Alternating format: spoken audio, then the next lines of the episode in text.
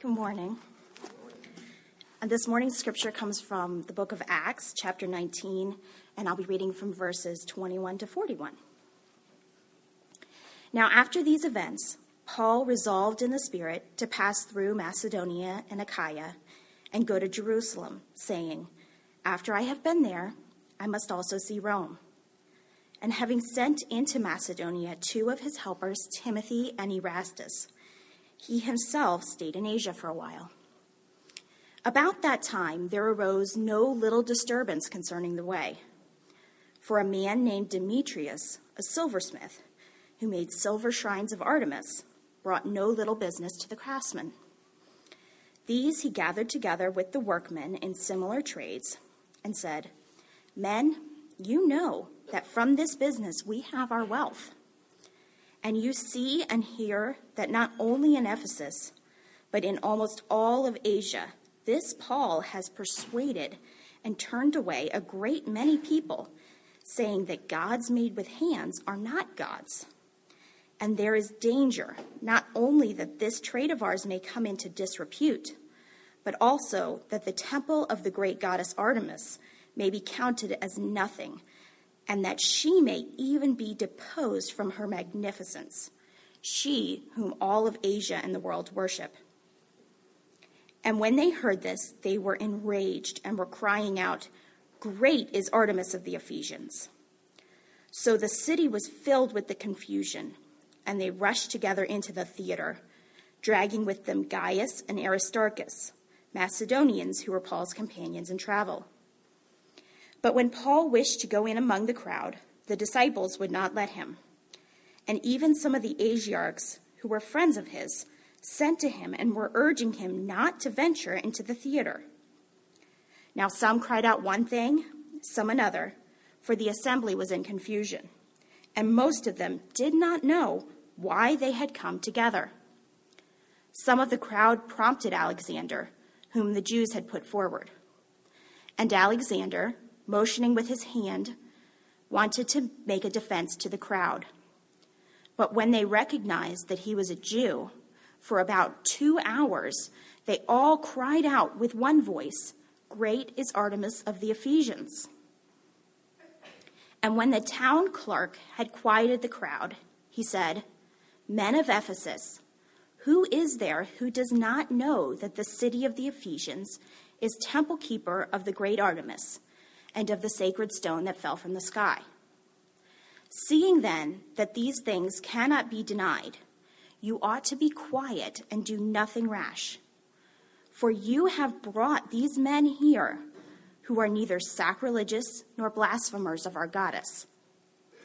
If therefore Demetrius and the craftsmen with him have a complaint against anyone, the courts are open, and there are proconsuls let them bring charges against one another. But if you seek anything further, it shall be settled in the regular assembly. For we really are in danger of being charged with rioting today, since there is no cause that we can give to justify this commotion. And when he had said these things, he dismissed the assembly. This is the word of the Lord.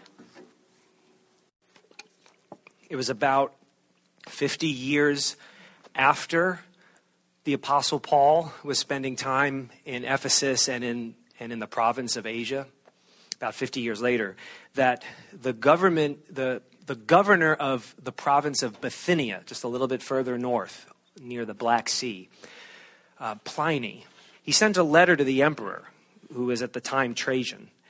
And it was, it was a letter asking for some advice. He wanted some economic advice. And he basically said to the emperor, Look, our economy is struggling because sales for animal fodder that is fed to sacrificial animals in our temples, the sales are, are down. They're way down. And I think the reason is there are a lot of Christians now in our area. Uh, churches have been growing, Christianity had, had been developing for several decades in that part of the world. And the governor of Bithynia thought that the reason, and he was right, the reason was uh, all these Christians, there are more and more Christians, and the Christians, he said, he said to the emperor, They're not problematic people. I don't have any issue with them, but they have these quirky religious ideas and they don't participate in the temple cults and they don't worship our gods and they don't buy the animals and they don't buy the meat that was offered to the animals. And so we have fewer animals and we have less fodder and the whole economy is going down. And he asked the emperor what to do about it when the Spirit of God, and we're seeing this throughout the book of Acts, when the Spirit of God moves, now you know, some of you, some of you know that the Spirit of God has moved in you and it's changed you. Well, the Spirit of God also moves in families and in neighborhoods, in communities, in groups of people. Sometimes the Spirit of God moves in an entire region or area of the world. And when that happens, the Spirit of God brings life into that part of the world. But the Spirit of God also brings death to certain established ways. And we're going to see that today uh, as you were listening to Luke's story. I hope you've already begun to understand that the gospel, the message of Christianity, reconciliation with God, the gospel's impact really is undeniable even to those who deny it. And what I really want to talk to you today about is three things. I want to talk about denying Christianity, denying the gospel, the good news, promoting the good news, and embracing the good news. Some people deny the gospel, uh, some people promote the gospel. They talk about it and share it. Uh, some people embrace it, they make it their own, and it changes them. And I really want to begin by asking you a question. I want to open this up. Why do people, why do you think people reject Christianity? Why do they deny it? Maybe you're a Christian and you've talked to people about your faith, and sometimes they say, Well, I'm not interested in that, or they disagree with you. What reasons do they give, or have they given? Maybe you're here and you're not a Christian, and you know exactly why you're not a Christian, and, and, and you have, in some sense, denied uh, the Christianity, the Christian message. Why do people deny Christianity? I already see a hand. Yeah. Hmm. Okay.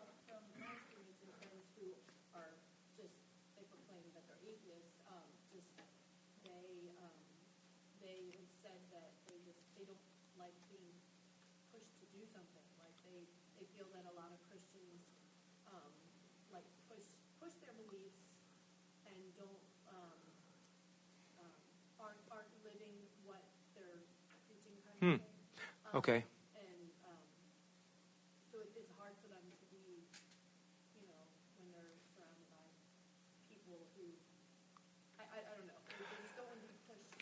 into something. Okay, thank you, Beth. So you you really kind of said I heard two things. One is um, people don't want to be pushed into thinking a certain way or believing a certain thing, but then they also have a problem with people who live hypocritically, who claim to be a Christian but don't act like it. All right, so kind of two things there. Okay, good. Any other thoughts? Yeah, Jed?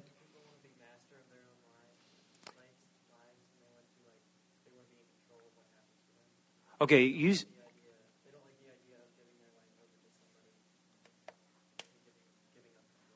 Okay, uh, people have a hard time giving their life up to somebody else, not being the master of their own life, giving up control. Okay, yeah. Too many rules. Okay, um, you know, uh, as a Christian, I've heard a lot of people talk about Christianity to me, and then I realize they perceive it as as a list of rules, and who likes a lot of rules? Um, yeah. History. Jesus' name is not mentioned in history books except for the Bible. So maybe they're reading, you know, United States history or ancient Roman history, and Chinese and he doesn't come up. Okay, so they kind of take it from a his, they don't think Jesus is historic is a historical figure, and they try and okay, good, good thought, yeah.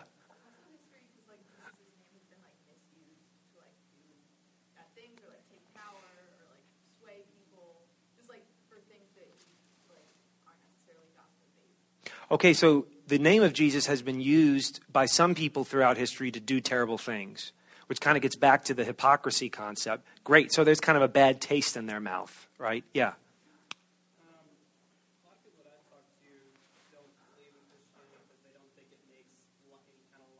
Hmm.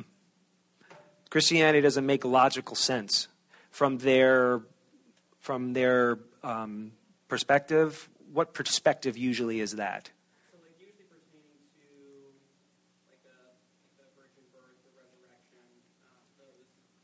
Miracles. Okay. Yeah. How about one more?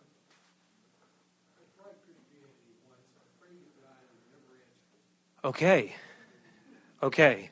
So um, Bob says some people don't don't accept or, or reject Christianity because they they tried it and it didn't work. But the version of it not working, according to what Bob said, is they asked God for something and He didn't give it to them.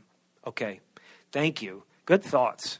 That's a good start. Okay, so I think there's something as we read as we read Luke's story of what happened in Ephesus at this point. I think it's important to remember that people who deny the gospel are just like you and me proud of their culture. And if they're not proud of their culture or if they're not proud of their way of life, they are devoted to it. And I think we need to start there. Riots broke out in Ephesus because Christianity had impacted the economy. And Christianity had impacted the local sense of civic identity, cultural identity. Christianity was progressing through the Apostle Paul's ministry. If you go back in the chapter to verses, uh, Acts chapter 19, verses 11 and 12, Luke tells us that God was doing extraordinary miracles by the hands of Paul. It was happening everywhere in that region. Uh, and then we're told in verse 17 that the name of the Lord Jesus was extolled, that many of those who were now believers came confessing and divulging their practices. Luke also said, Those who had practiced magic arts brought their books together and burned them in the sight of all. And the word of the Lord continued to increase and prevail mightily. If you're familiar with some history, it kind of almost looks like a revival. Uh, but it wasn't a revival of a faith that was there previously. It was this, this new revival of, of life and hope because Paul was spreading the message of Jesus Christ. But this guy named Demetrius, Luke tells us, wasn't happy, to, happy about it. He said, it says that, that Demetrius got together all the silversmiths and people of similar trades. So some scholars think he was probably the master of the silversmiths trade guild. So think of Demetrius as the union president. Okay, the union president of the silver workers is pretty upset right now because business is bad and it's affecting everybody in the union. So Demetrius and uh, his fellow tradesmen, uh, they made these little statues of Artemis. She was a big deal in that part of the world. Artemis was this goddess, and, and, and people there worshipped her. And, and they had all these little silver statues of Artemis, and, or, or these little silver temple replicas where Artemis was supposed to be, little shrines. And they made them, they were everywhere. Uh, where I grew up, people were very religious. And there were statues of saints everywhere uh, St. Paul, St. Peter, the Virgin Mary, oddly enough, some statues of Jesus. And people would stick them right on their dashboards as they drove around. And people would put them in their, win- in, in their windowsills. You walking by on the street? You see statues of people just sitting in the windowsills. I even once saw a statue of the Virgin Mary in somebody's front yard, and she was, she was encapsulated in a bathtub. Somebody had taken an old bathtub and inserted it halfway into the earth to kind of house the Virgin Mary. And I just saw these things, statues everywhere. Well, if you went to ancient Ephesus, you would see statues of Artemis everywhere big ones, little ones, private ones, ones you can put in your pocket, ones you can take with you. And there was a big business that supported this, and it kind of kept the local economy going. And it, people had jobs, and people had things to do, and people took pride in this. So Demetrius doesn't like the fact that sales are down. Sales for silver Sales for Artemis action figures uh, are down, and, and he doesn't like it. Now, Artemis was a big deal, so the Romans called her Diana. Uh, but to the Greeks and the people before them, she was Artemis.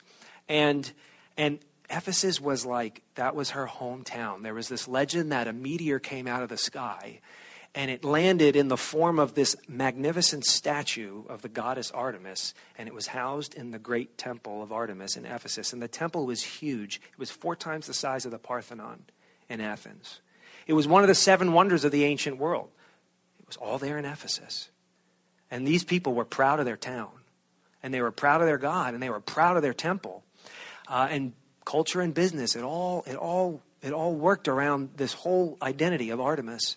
So uh, Demetrius is not very happy. As, as a matter of fact, I should show you this. This is an ancient, I guess archaeologists found this. It's an ancient prayer to Artemis.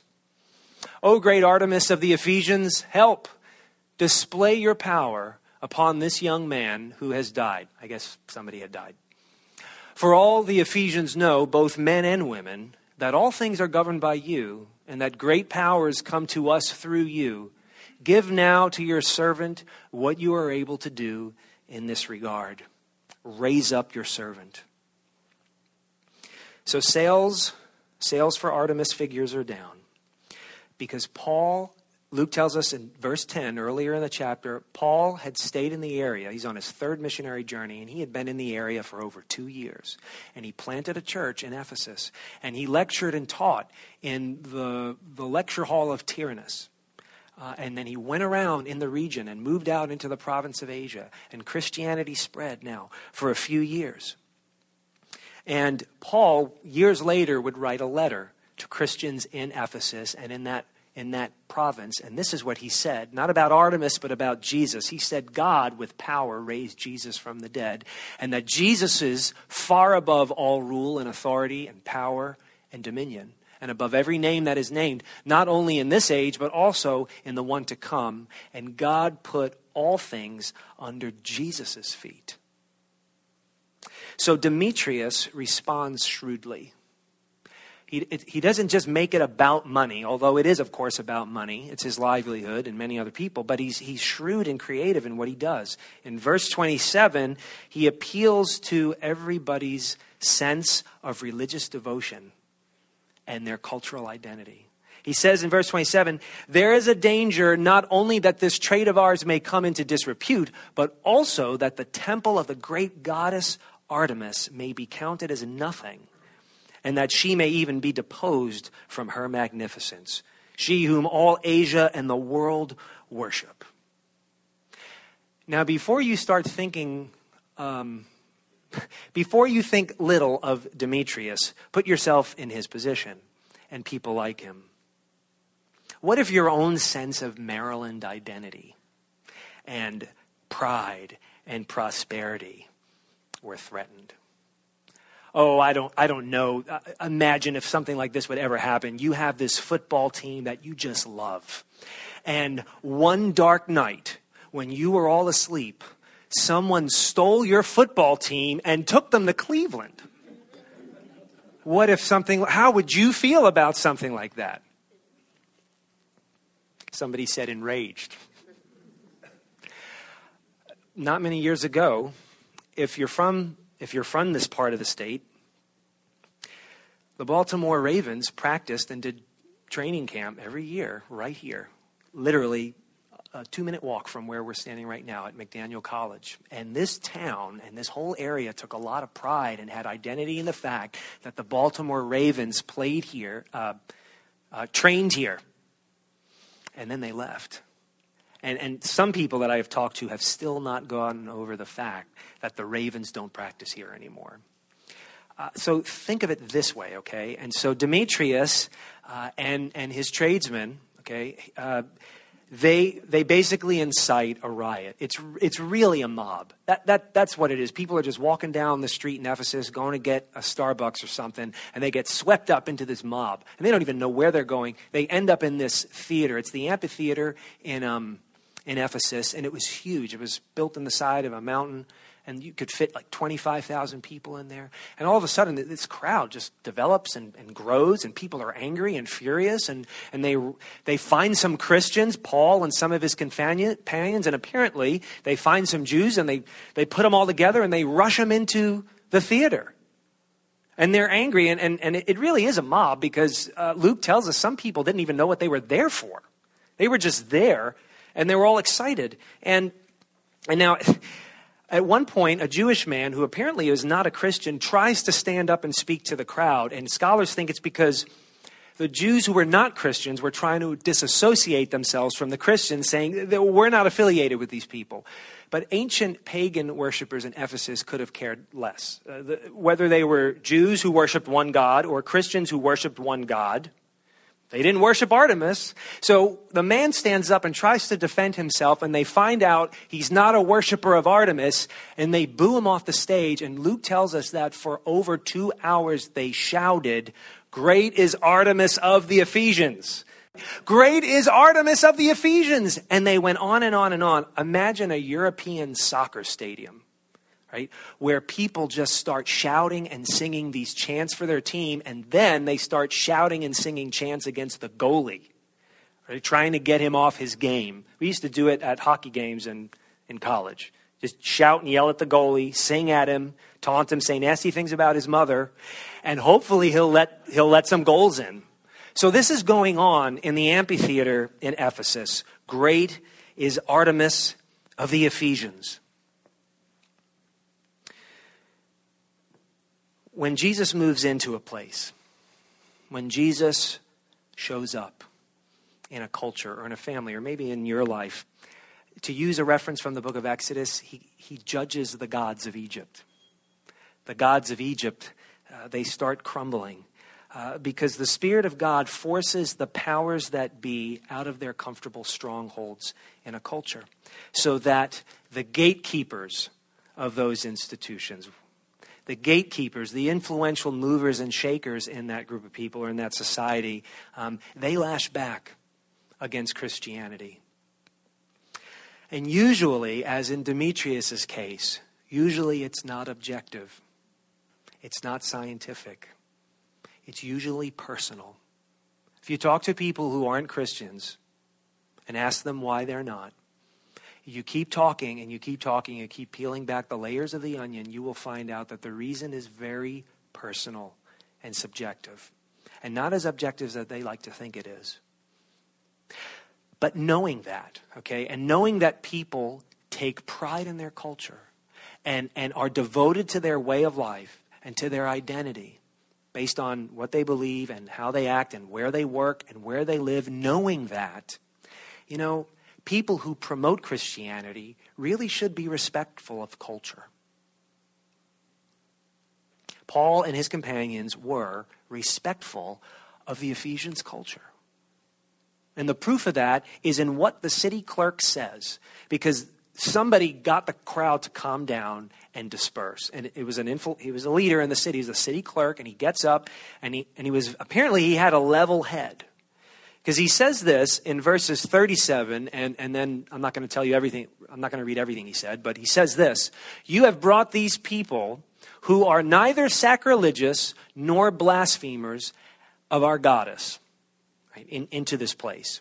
Uh, and he says, We are really in danger of being charged with rioting today since there is no cause that we can give to justify this commotion.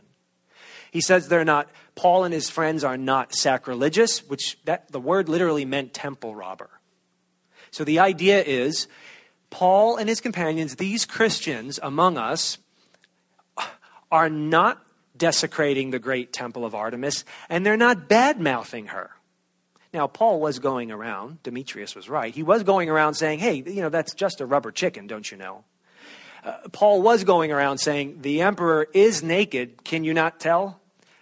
Paul was saying there's a difference between Jesus and other gods. Uh, but he was being respectful.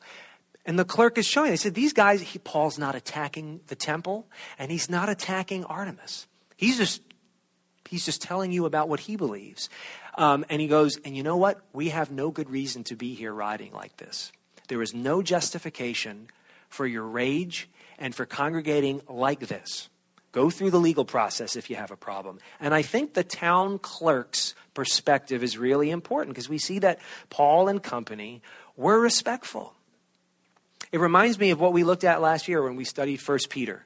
1 Peter chapter 3, where the apostle said to Christians living um, in, in, in non Christian communities, honor Christ the Lord as holy, always being prepared to make a defense to anyone who asks you for a reason for the hope that is in you Yet do it with gentleness and respect, having a good conscience, so that when you are slandered, those who revile you for your good behavior in Christ may be put to shame. When Christians are respectful of culture and when they're consistent with their beliefs, it, I think it's proof that there may be personal objections to Christianity, but there really are no rational ones. Think about that if you reject Jesus, if you don't follow him.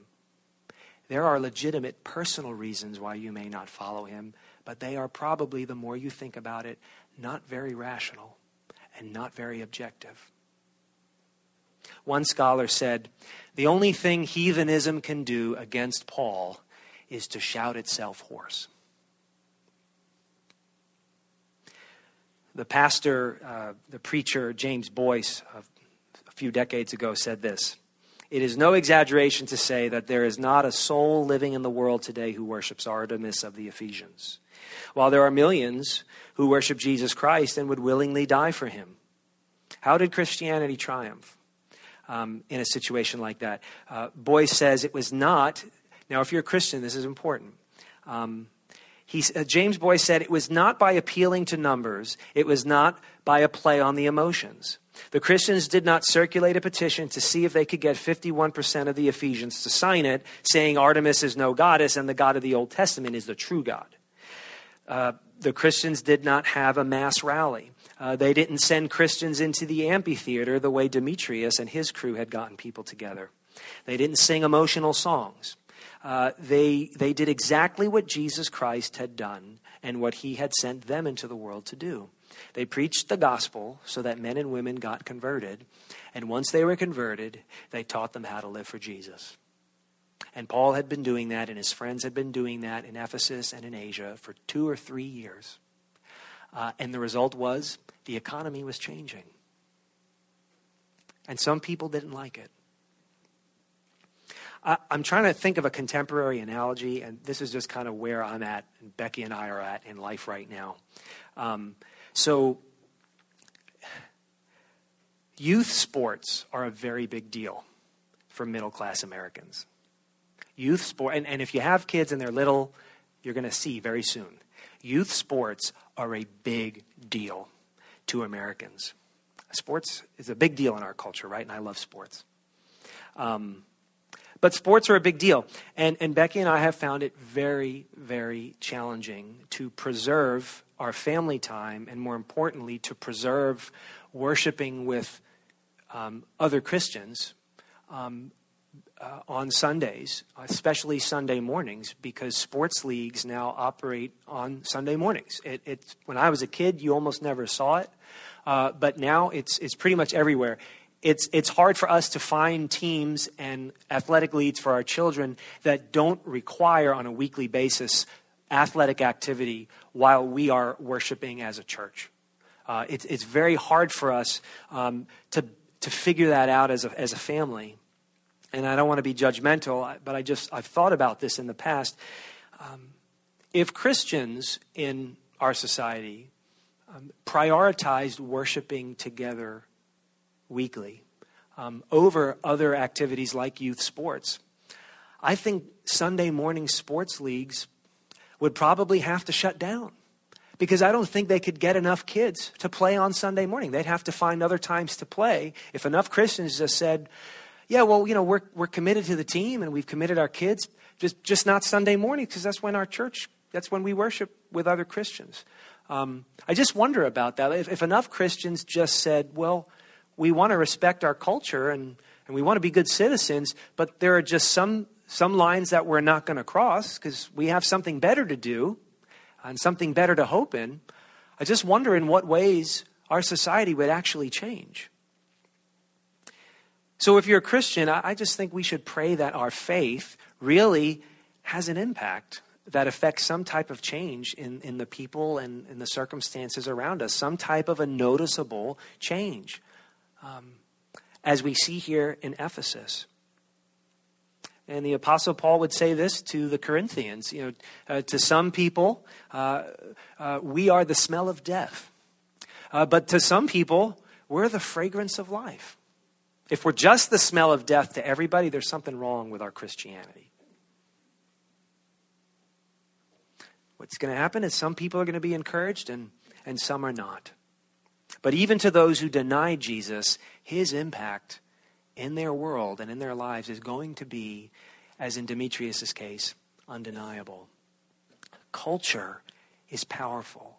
And there's a, have you felt it? There's a, there's always peer pressure in our culture. There's always pressure to bend to the established ways of your culture. It, have you not felt that? There's cultural peer pressure. It doesn't go away when you get out of junior high. And, and, and it's so strong. There's a mob mentality in our world. Uh, uh, and it's very easy to bend to it and to acclimate to it. But let me just ask you a question, regardless of your background and where you're coming from. What have the gods of our culture told you you will lose if you reject them? Ask yourself that this week. What are the gods of our culture told you you will lose if you reject them? And what they say is important. And maybe it's not a statue of Artemis. Maybe it's your boss. Maybe it's a coach. Maybe it's a friend. Maybe it's a movie or what you hear in the media. I don't know. Um, but what are you afraid of losing because of the pressure of our culture to conform to it? You know, those who embraced the gospel in Ephesus, I think they embraced Jesus because they saw that Jesus could offer them what Artemis could not. Jesus could offer them what Artemis could not.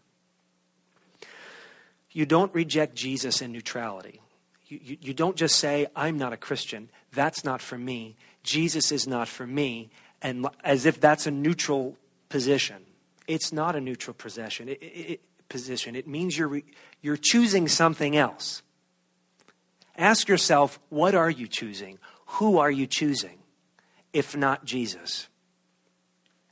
Psalm 118 The stone that the builders rejected has become the cornerstone. This is the Lord's doing, and it's marvelous in our eyes. So the Bible, the Bible tells us that there really was a sacred stone that came out of the sky. It wasn't Artemis, but there was a sacred stone that came down from heaven. And, and some people just trip over it. But some people find that if they stand on it and use it as a foundation, it transforms them. It changes everything. And, and, and, that's Jesus. He's the stone that, yeah, some people do reject, but if you see him for who he truly is, he will be beautiful and marvelous in your eyes. Ask yourself is, is it reasonable to refuse the Creator who respectfully entered into your culture? Because Jesus became one of you. He didn't, he didn't come to earth to kill our culture and destroy it, He came to redeem it. He came to make it what it was always meant to be. And the proof that He respects your culture is He became a human being. And He lived your life, and He walked through what you walk through, and He suffered through what you suffer. And he died in your place on the cross. And he rose from the dead, proving that he is greater than Artemis. So,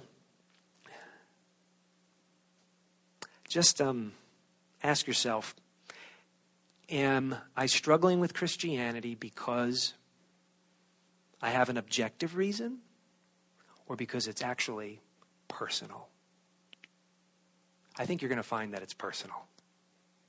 Um, if you're a Christian, ask yourself what are the gods of my culture tempting me to do or to think or to be so that I don't have the kind of witness Paul did where, where people were angry with him, but nobody could accuse him of hypocrisy. Nobody could, could accuse him of being a bad citizen. You know? Think about that. Um, the gospel's impact is, it's undeniable. It, the, the true, true Christian impact, it's undeniable even by people who want to deny it. It's undeniable. So, so I pray that as a church, our faith and how we practice our faith, that, that it would be authentic enough to really impact change around us. And, and you know, we have to be respectful and shouldn't be surprised when it, it, it infuriates some people and incenses them. But we should be hopeful and we should expect that for some people it will be the aroma of life and they will see that Jesus offers them what the gods of this world cannot. And they'll join us. Let's pray.